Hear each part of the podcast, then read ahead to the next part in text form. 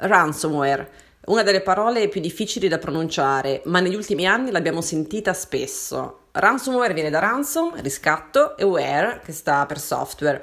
Dunque un software, ma un software malevolo, in inglese malware. Quindi nello specifico un software che fa una cosa semplice e spietata. Cifra i file di un computer e chiede un riscatto per dare alla vittima la chiave con cui poterli decifrare.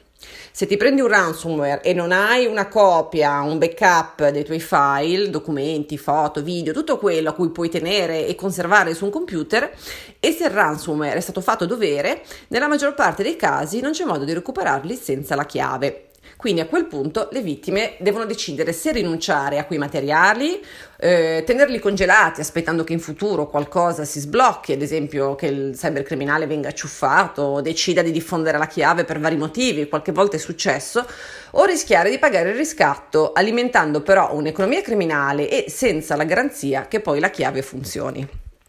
I ransomware si sono diffusi a pioggia a partire soprattutto dal 2013-2014. In realtà eh, esistevano anche prima, ma è in questo periodo che emerge una varietà di ransomware che sfrutta un sistema di crittografia più robusto, cioè una crittografia, una crittografia asimmetrica che è basata su due chiavi, una pubblica e una privata, ed è alla base di molte soluzioni di crittografia che sono usate oggi per proteggere le comunicazioni eh, e anche, si basa anche su alcuni algoritmi di cifratura più complessi. Una innovazione tecnologica che rende in molti casi davvero irreversibile la cifratura dei file se i criminali non forniscono la chiave privata. Ma anche per i pagamenti c'è un'innovazione tecnologica. Si diffonde eh, l'uso di Bitcoin, la moneta elettronica, che se usata con vari accorgimenti garantisce diciamo, un certo livello di anonimato. Quindi torniamo ai ransomware, da quel momento decollano, arriva una pioggia via mail con un allegato che finge di essere una bolletta, una ricevuta di un pacco postale e via dicendo.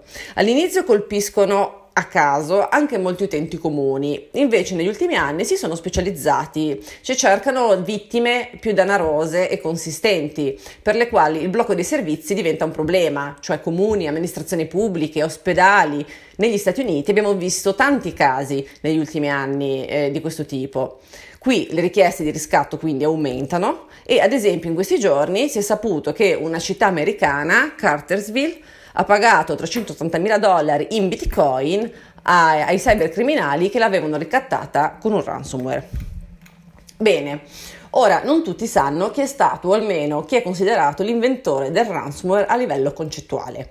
Dobbiamo andare infatti indietro di molti anni, nel 1989 si chiamava AIDS PC Cyborg, questo tipo di questo software, questo ransomware primigenio e veniva distribuito non attraverso la casella di posta, ma la cassetta della posta. Arrivava come floppy disk con sopra un programma informativo sull'AIDS. Ricordo che in quel periodo si era in piena emergenza per l'HIV. Ma il floppy conteneva anche un secondo programma che dopo un certo numero di avvii del computer cifrava i file e per permettere di recuperarli chiedeva di pagare 189 dollari a una società anonima panamense, appunto la PC Cyborg, come una sorta diciamo, di licenza per il programma. Pare che di questi floppy disk ne siano stati inviati più di 20.000, anche se non è chiaro il numero effettivo di infezioni ma colpisce anche la lista dei destinatari. Molti erano i partecipanti alla, alla quarta conferenza internazionale sull'AIDS. In alcuni casi sono arrivati questi floppy anche a degli ospedali. Quindi il caso eh, diventa subito internazionale si muovono Scotland Yard, FBI, Interpol. Nel 1990 viene arrestato un uomo, un personaggio a dire il vero un po' improbabile. Si chiama Joseph Pop, è un americano, è laureato in biologia, ha un dottorato in antropologia ad Harvard e sembra essere effettivamente coinvolto in alcuni progetti che ruotano attorno all'Organizzazione Mondiale della Sanità e all'AIDS. Tuttavia le sue motivazioni restano oscure e i suoi comportamenti sono molto bizzarri. Quindi molti cominciano a chiedersi: ha agito da solo? Altri lo hanno sfruttato, è un cybercriminale geniale oppure invece un pazzo solitario, perché lo ha fatto? Lui si difende dicendo in realtà cose diverse, ma a un certo punto i suoi avvocati sostengono che lui intendesse donare i proventi, chiamiamoli così, eh, di quanto ricavato con questo sistema alla ricerca sull'AIDS. Qualcuno lo vede anche come una sorta di mh, mm, gesto polemico, quasi sovversivo verso l'establishment medico. Ma il mistero resta, anche perché alla fine viene dichiarato infermo di mente. Tuttavia il suo AIDS PC Cyborg resta una pietra miliare concettuale, ha influito all'epoca sul, dib- sul, dibattito mediatico e legislativo ed è considerato da molti il primo ransomware.